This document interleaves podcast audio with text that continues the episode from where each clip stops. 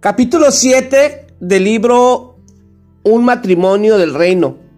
Título Las resoluciones. Una vez un marido compartió con su amigo su secreto para lograr que su matrimonio durara. Una, una, vez por semana vamos a un buen restaurante y disfrutamos de una buena comida y algo de música relajante. A lo cual su amigo le replicó, vaya, eso parece muy bueno. Lo es, respondió el esposo.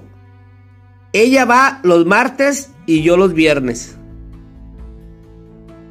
Otro marido contó que el secreto de su matrimonio es que él y su esposa se pusieron de acuerdo en que nunca acostarse enojados con uno con el otro.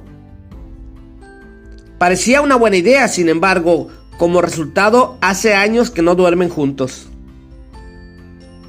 Aunque la relación matrimonial es una de las más gratificantes de las que podamos gozar, también puede ser una de las más exigentes. Ninguna otra relación requiere un nivel tan intenso y constante del diálogo y del uso compartido de recursos, emociones, comunicación, paciencia, pasión y más. Simplemente por su diseño, la relación de pareja se constituye a sí misma como uno de los compromisos más difíciles, complicados e incluso agotadores de la vida. Por eso, no es raro que tantas parejas terminen divorciándose y que tantos de los que siguen casados lo hagan por obligación más que por deseo o por amor. Sin embargo, lo que yo quiero que usted tenga en cuenta en este capítulo es el valor del efecto santificador del matrimonio. Como dice Gary Thomas, y si Dios diseñó el matrimonio para hacernos santos más que para hacernos felices, cuando hacemos del buscar y del servir a Dios nuestro llamado más importante, como debería de ser, debemos aprovechar todo lo que nos espera y nos posibilita para hacerlo mejor. Muchas veces Dios usará las cosas y las personas que estén más cerca de nosotros para obrar mejor en nuestro corazón, en nuestra mente y en nuestra alma. Lo que tenemos que recordar en esas situaciones conflictivas es que Dios siempre tiene un propósito para el dolor. Romanos 8, 28. Cuanto le confiamos ese dolor a Él y a su voluntad, su cónyuge no es su enemigo, sino una herramienta que Dios usa y usa a veces para limar sus aristas, fortalecer sus debilidades y hacer más profunda la autenticidad tanto de su fe como la de su amor. Un hombre al que estaba aconsejando se me acercó un día en la iglesia y me dijo, Pastor, mi esposa está matándome. Sonreí, puse mi mano en su hombro y le dije, Usted me dijo que quería parecerse más a Jesús, ¿verdad? En esta vida debemos morir a nuestro yo, nuestra carne o naturaleza pecaminosa, de manera que la plenitud del Espíritu Santo de Dios mora en nuestro interior y manifieste su fruto. Lamentablemente, para la mayoría de los matrimonios, esta unión puede proveer algunas de las mayores oportunidades para que ocurra esta muerte. Ahora, si usted es uno de los pocos maridos o esposas que tienen una prolongada luna de miel color de rosa, probablemente este capítulo no sea para usted. Pero luego de varias décadas de aconsejar a parejas cuyo matrimonio parecía de color de rosa, fuera, pero no era así bajo la superficie, tengo la impresión de que este capítulo es para que más de nosotros de los que nos gustaría reconocer. El matrimonio trae aparejado el conflicto, ya sea por competencia de valores, preferencias, deseos, cualidades o incluso control. Cualquier cosa que cause conflicto en su matrimonio, si usted y su cónyuge aprenden cómo verla a través del lente del amor de Dios, pueden crecer a partir de ella en lugar de permitir que los destruya. El propósito de la espina. Uno de los mejores pasajes que muestra el punto de vista del reino sobre las adversidades o los conflictos está en la segunda carta del apóstol Pablo a la iglesia de Corinto. Es un pasaje conocido para la mayoría de los que asisten habitualmente a la iglesia, pero casi nunca se aplica al matrimonio. Dice segunda de Corintios 12, 7. He recibido de Dios revelaciones tan maravillosas, así que para impedir que me vuelva orgulloso, se me dio una espina en mi carne, un mensajero de Satanás para atormentarme e impedir que me volviera orgulloso. Segunda de Corintios 12, 7. Antes de que analicemos más en profundidad Quiero advertirles que no considera a su cónyuge como un mensajero de Satanás, ni como una espina en la carne. Su cónyuge es un regalo de Dios. Dios le ha dado para permitirle cumplir mejor el, el destino divino de su vida. Debemos ser cuidadosos de hacer esta distinción antes de sumergirnos en este pasaje. Sin embargo, Dios puede y a menudo usa a las personas, incluso al diablo, para desarrollar nuestra madurez espiritual y nuestro carácter. La palabra griega para espina en este pasaje se refiere a algo que provoca una irritación. Es como una astilla de un pedazo de madera que se le mete debajo de la piel. Involucra cualquier cosa que le cause exasperación, frustración o irritación constante. Pero recuerde, la persona no es la espina. O él o ella simplemente es el vehículo por medio del cual Dios permite que entre la espina. La espina podría referirse a esa cosa que su cónyuge hace o no hace, que le provoca un suspiro o una diferencia de perspectiva que ninguno de los dos ha sido capaz de resolver aún. Podría ser cualquier tipo de cosas. La Biblia nunca dice específicamente que fue la espina que le hizo padecer el Señor. Algunos dicen que era una deficiencia en la vista, mientras que otros especulan que puede haber sido la soledad. Pero dado a que usa el término mensajero, es posible que la espina fuera una persona usada por el diablo para irritarlo. Cualquier que haya sido el caso, el principio sigue siendo el mismo. Una espina es algo que Dios da o permite que cause dolor o agotamiento para un propósito espiritual previsto. Algunos tenemos que lidiar con espinas emocionales en nuestros matrimonios. Son cosas que tienen que ver con nuestro sentimiento. Tal vez sea la soledad. A decir verdad, algunas de las personas más solitarias que conozco son parejas casadas. Esto se debe a que la relación carece de una conexión o amistad duradera, lo cual lleva a la pareja a sentirse aislada. De que estén juntos, pero se sienten solos. Otras espinas emocionales pueden ser la depresión, el remordimiento, el dolor y una espina frecuente en los matrimonios es la amargura. Algunas parejas tienen que enfrentar más espinas relacionales. Esto sucede cuando la personalidad, las particulares las inclinaciones o las preferencias de su pareja sencillamente le molesta. aunque no haya justificación bíblica para el divorcio, tampoco hay ninguna atracción, cariño ni valorización evidente en los matrimonios.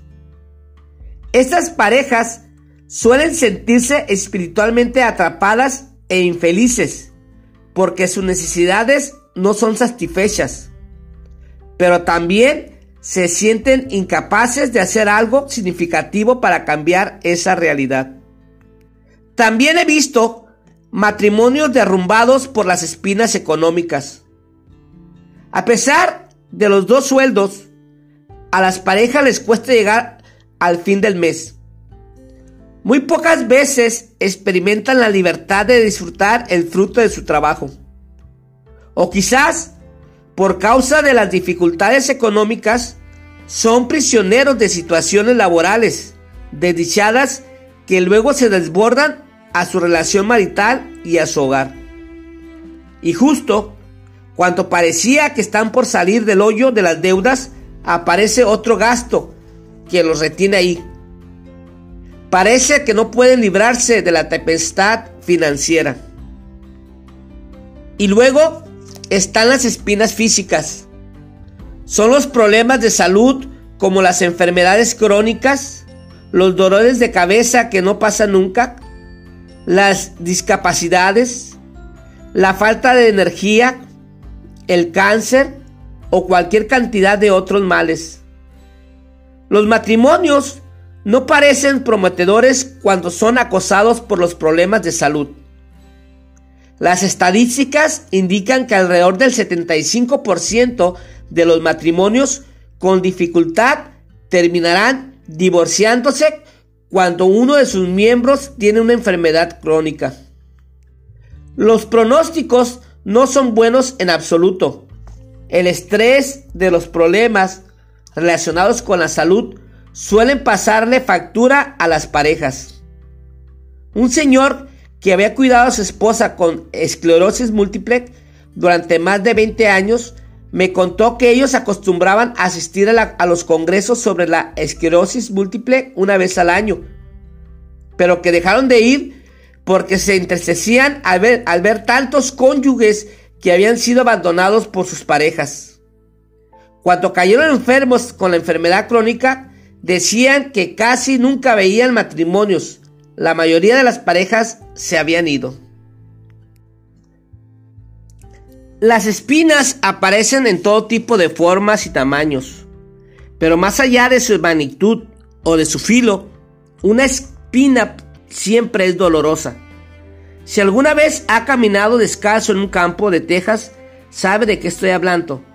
Las espinas diminutas son apenas visibles en las puntas de los cardos que crecen en el césped, pero lastiman lo suficiente como para hacerlo dejar de caminar inmediatamente.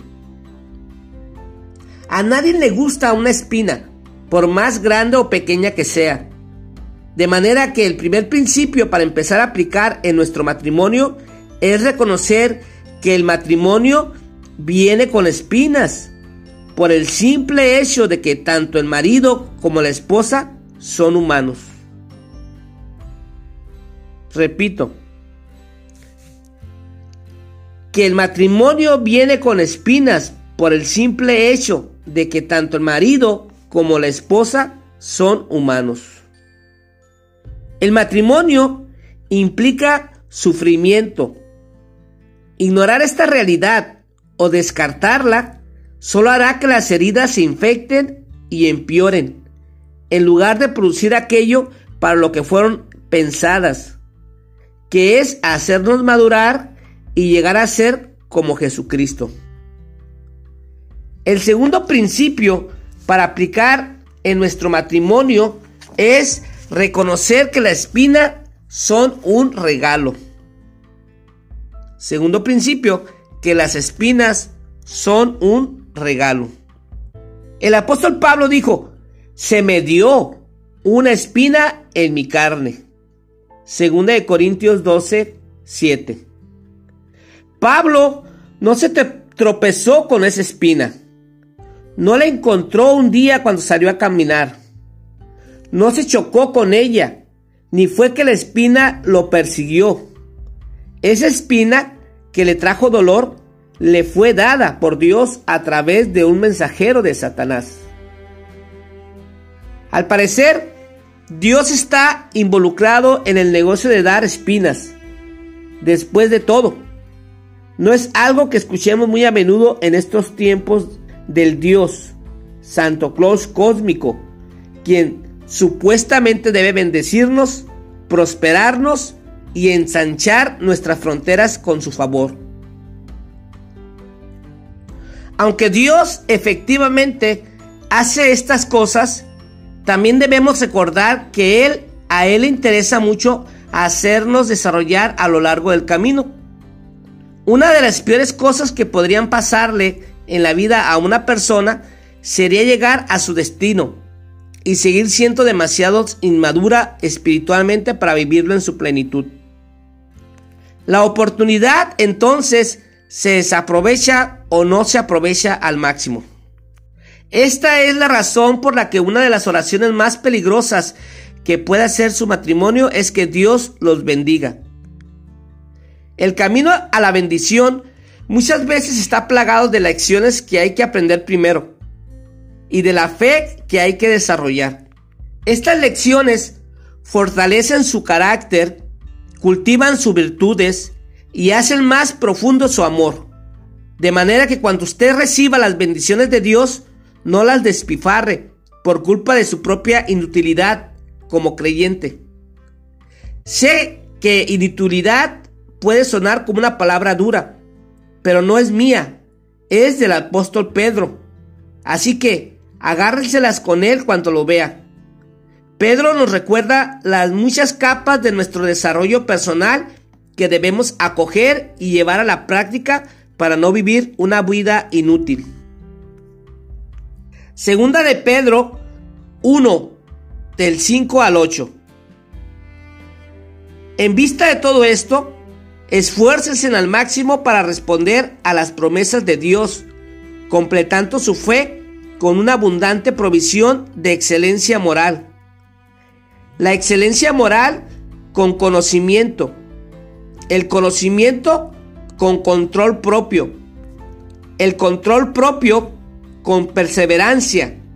La perseverancia con sumisión a Dios. La sumisión a Dios con afecto fraternal. Y el afecto fraternal con amor por todos.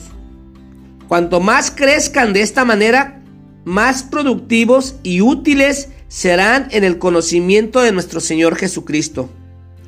Segunda de Pedro 1 del 5 al 8.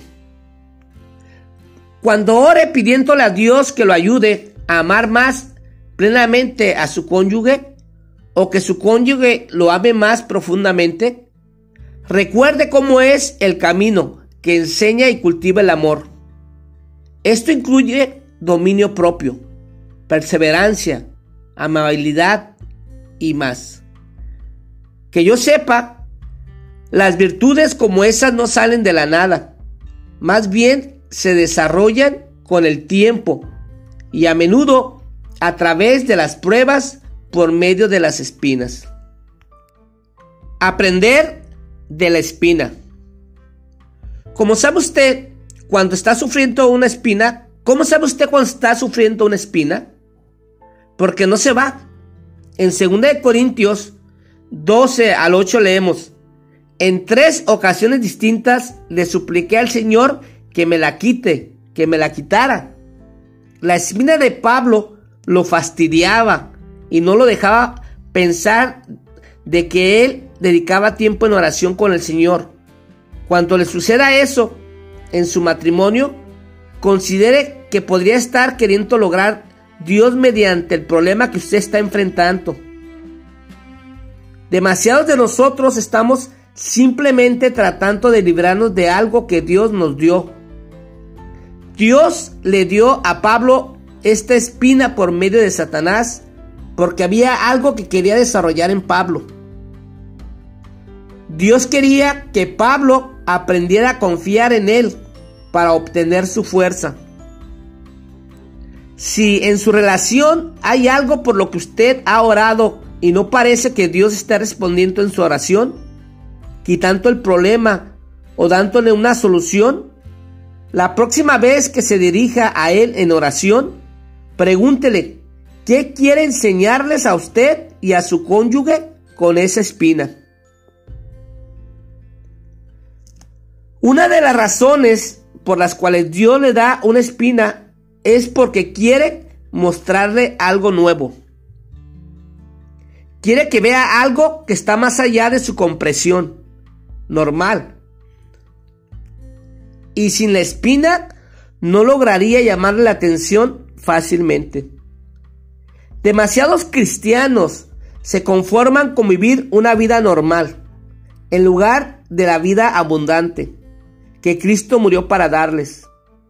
Por eso se pasan el tiempo quejándose de sus espinas y tratando de disimular el dolor con distracciones en lugar de preguntarle al Señor, ¿qué quieres enseñarles que los lleve al siguiente nivel de madurez espiritual?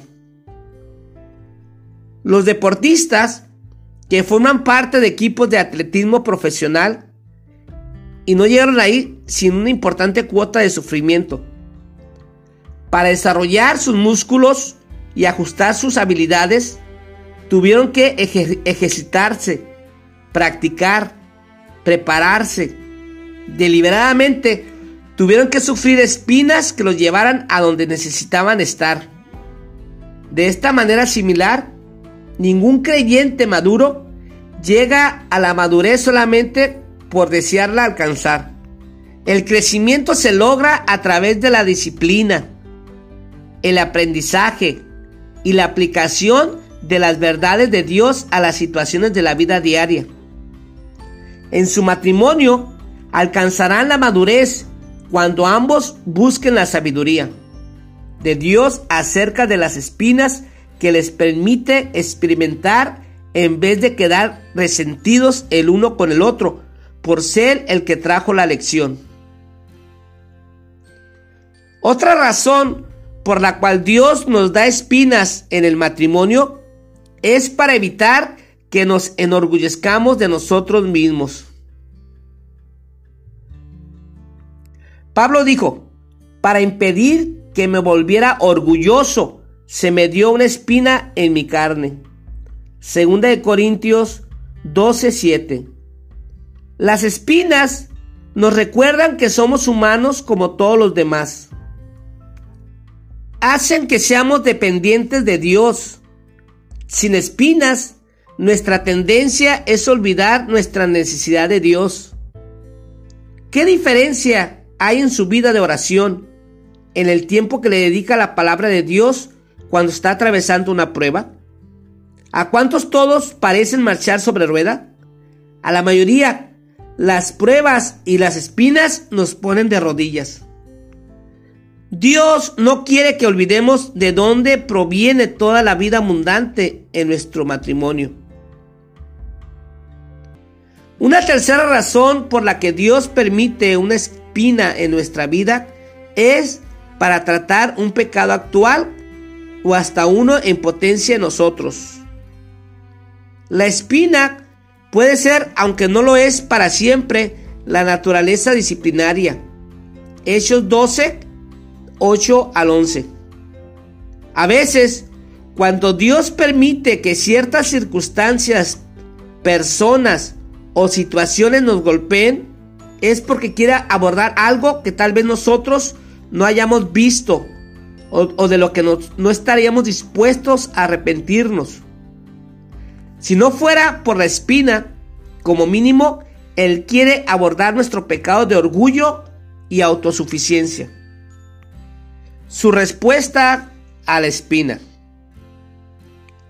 Cuando ya vimos, el apóstol Pablo reaccionó a su espina, en primer lugar, con oración. Le suplicó al Señor que lo librara. Segunda de Corintios 12:8. Siguiendo el ejemplo de Pablo, nosotros también deberíamos orar primero por las espinas que estamos padeciendo en el matrimonio. Para que su matrimonio alcance su máximo potencial en cuanto a su realización y propósito, necesita impregnarse regularmente de oración. En lugar de quejarse de la espina que lo irrita, preséntesela al Señor y pregúntele si puede quitársela. Es posible que lo haga, sin más, pero si la respuesta es negativa y el Señor no le ha sacado a la espina, después de retirados pedidos, entonces busque la sabiduría de Dios para saber qué desea Él que usted aprenda en este medio de, de circunstancias. Y busque la fuerza de Dios para soportarla bien, así como Dios le dijo a Pablo que hiciera. Dios no le quitó la espina, pero le dijo a Pablo algo de perspectiva. Mi gracia es todo lo que necesitas. Mi poder actúa mejor en la debilidad. Versículo 9. Mi interpretación es la siguiente.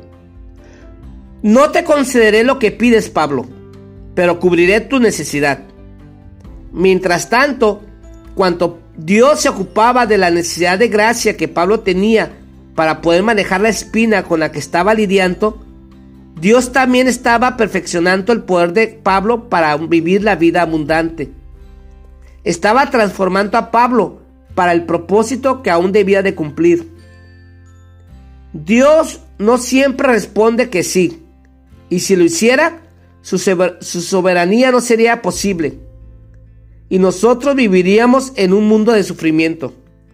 Cuando usted mira hacia atrás en su vida y ve las cosas que pidió en oración, por cuanto no está agradecido ahora, se dice que en retrospectiva las cosas se ven claramente, pero Dios tiene una vista perfecta, ve el pasado, el presente y el futuro. Aunque Dios tal vez no lo libre de la espina respondiendo positivamente a sus oraciones, puedo asegurarle que si está soportando una espina que Dios se niega a quitarle, Él también le dará la gracia adecuada para que pueda manejarla. Esta es una promesa basada en la palabra de Dios que se encuentra en lo que yo considero el versículo más importante sobre la gracia que hay en toda la Biblia. Y poderoso es Dios para hacer que abunde en usted toda gracia, a fin de que teniendo siempre en todas las cosas todo lo necesario, abunden para toda buena obra. Segunda de Corintios 9:8. El remanso de la gracia de Dios está disponible para usted cuando lo necesite. Lo único que tiene que hacer es llegar hasta el confianto con su fuerza, enfocándose en su voluntad, en medio del dolor y de las pruebas. Cuando sufra una espina en su relación de pareja y lo haya encomendado en oración, pero Dios no se le haya quitado, Pídale a Dios su gracia. No trate de sacarse esa espina a usted mismo, porque romperá algo. En lugar de eso, busque la gracia de Dios. La diferencia entre un matrimonio derrotado y un matrimonio victorioso con la misma espina es que la pareja victoriosa experimenta la gracia, mientras que la otra pareja trata de arreglar las cosas por su cuenta. Un matrimonio descansa bajo la cobertura espiritual de la gracia, mientras que el otro le da batalla a las cosas en el terreno físico. Siempre hay dos maneras de encarar cualquier problema en su matrimonio. Una manera es sacarse el problema de encima. Eso no tiene nada que de malo. Si el problema puede resolverse eficazmente, hágalo. Pero la otra manera es lograr que suceda algo en su matrimonio en un nivel tan superior que hará que olviden el problema o que ya no lo vean como un problema, sino que lo vean a través de la perspectiva espiritual del aprendizaje. Por ejemplo, supongamos que usted sufre una depresión, pero cuando sale y revisa las casillas del correo hoy o mañana, retira un cheque legítimo por un millón de dólares. ¿Cree que va a sentirse deprimido ese día? es dudoso, simplemente porque algo tan tremendamente glorioso supera la espina y lo hace parecer menos importante. Querida pareja, nosotros servimos a un Dios que puede superar de manera indefinitiva, abundante, lo tremendamente glorioso en su hogar y en su matrimonio. Si se quitan los guantes, dejan de verse el uno al otro como si fuera la espina misma y buscan el propósito de Dios en ella, si se pasan la vida escapándose de sus espinas, se perderán la revelación y la iluminación y la gracia que Dios quiere darles. Todos hemos ido al médico y en algún momento hemos aguantado el pinchazo de una aguja. Esa aguja nos irrita e incluso hace que muchos odiemos las agujas y quizá aún a los médicos. Pero dentro del pinchazo de esa aguja está el medicamento criado para su beneficio y su salud. La misma cosa que lo lastima, lo ayuda. Sin embargo, si usted le dice a la enfermera, no me pinche porque la aguja me duele, es algo que se libre del dolor. Es posible que se libre del dolor, pero del momento, pero también se librará de la medicación y de lo que tiene que ganar de ella, la buena salud. Si Dios alguna manera está pinchando su matrimonio y su relación con en este momento, si hay, si hay algo que verdaderamente lo irrita, ore y pídale que lo arregle o lo quite. Pero si no lo hace, usted debe aceptar que Él tiene una medicina en la, espina que traerá una salud mejor para usted y para su matrimonio. El apóstol Pablo aprendió la lección de la espina. Lo sabemos por su respuesta. Si usted hace propio esta respuesta para su matrimonio, se sorprenderá de cuánta fortaleza puede darle Dios podrá manejar las cosas que solían hacerle perder los estribos. No volverán a escapárseles esas cosas que solían decir que eran irrespetuosas. La amargura, el enojo y la desconfianza que usted habitualmente albergaba serán reemplazadas con la paz y la confianza. Pablo dijo en 2 de Corintios 12 del 9 al 10. Así que ahora me alegra jactarme de mis debilidades para que el poder de Cristo pueda actuar a través de mí. Es por eso que me deleito en mis debilidades y en los insultos, en privaciones, en persecuciones y dificultades que sufro por Cristo. Pues cuando soy débil, entonces soy fuerte. Segunda de Corintios 12, 9 al 10. Pablo no solo aceptó su espina, hacía alarde de ella, alababa a Dios por sus debilidades, porque en ellas descubrió su verdadera fortaleza. Las quejas, el lloriqueo o decir, esto no es justo, o soy una mujer demasiado buena para un esposo tan insensible, no es algo de alardear de su aguijón. Hacer alarde implica acercarse al trono de Dios para alabarlo, para suplirle la gracia que necesita para crecer en ella. Es aprender el poder secreto del contentamiento y de la gratitud, sabiendo que Dios ha permitido la espina para su bien y para el bien de su relación. Las ostras y las almejas se irritan a menudo. Cada vez que entran contra la arena en su caparazón, se convierten en un agente irritante. El problema es que la ostra, como Pablo, no puede librarse de lo que lo aguijenea, pero lo que hace la ostra es secretar un líquido hacia la arena. Y a medida que la ostra sigue secretando el líquido, alrededor de la gente irritante, ese grano de arena se convierte en una perla. Se transforma en algo valioso, y costoso, porque se le permitió permanecer para el propósito previsto. La gracia de Dios es lo único que usted necesita para transformar las espinas de su matrimonio en perlas muy valiosas. Cuanto la gracia de Dios cubra esa espina, se convertirá en una bendición si usted deja de pelearse contra Él y se rinde a Dios buscando su sabiduría y su fuerza. Fin del capítulo 7 del libro Un matrimonio del reino.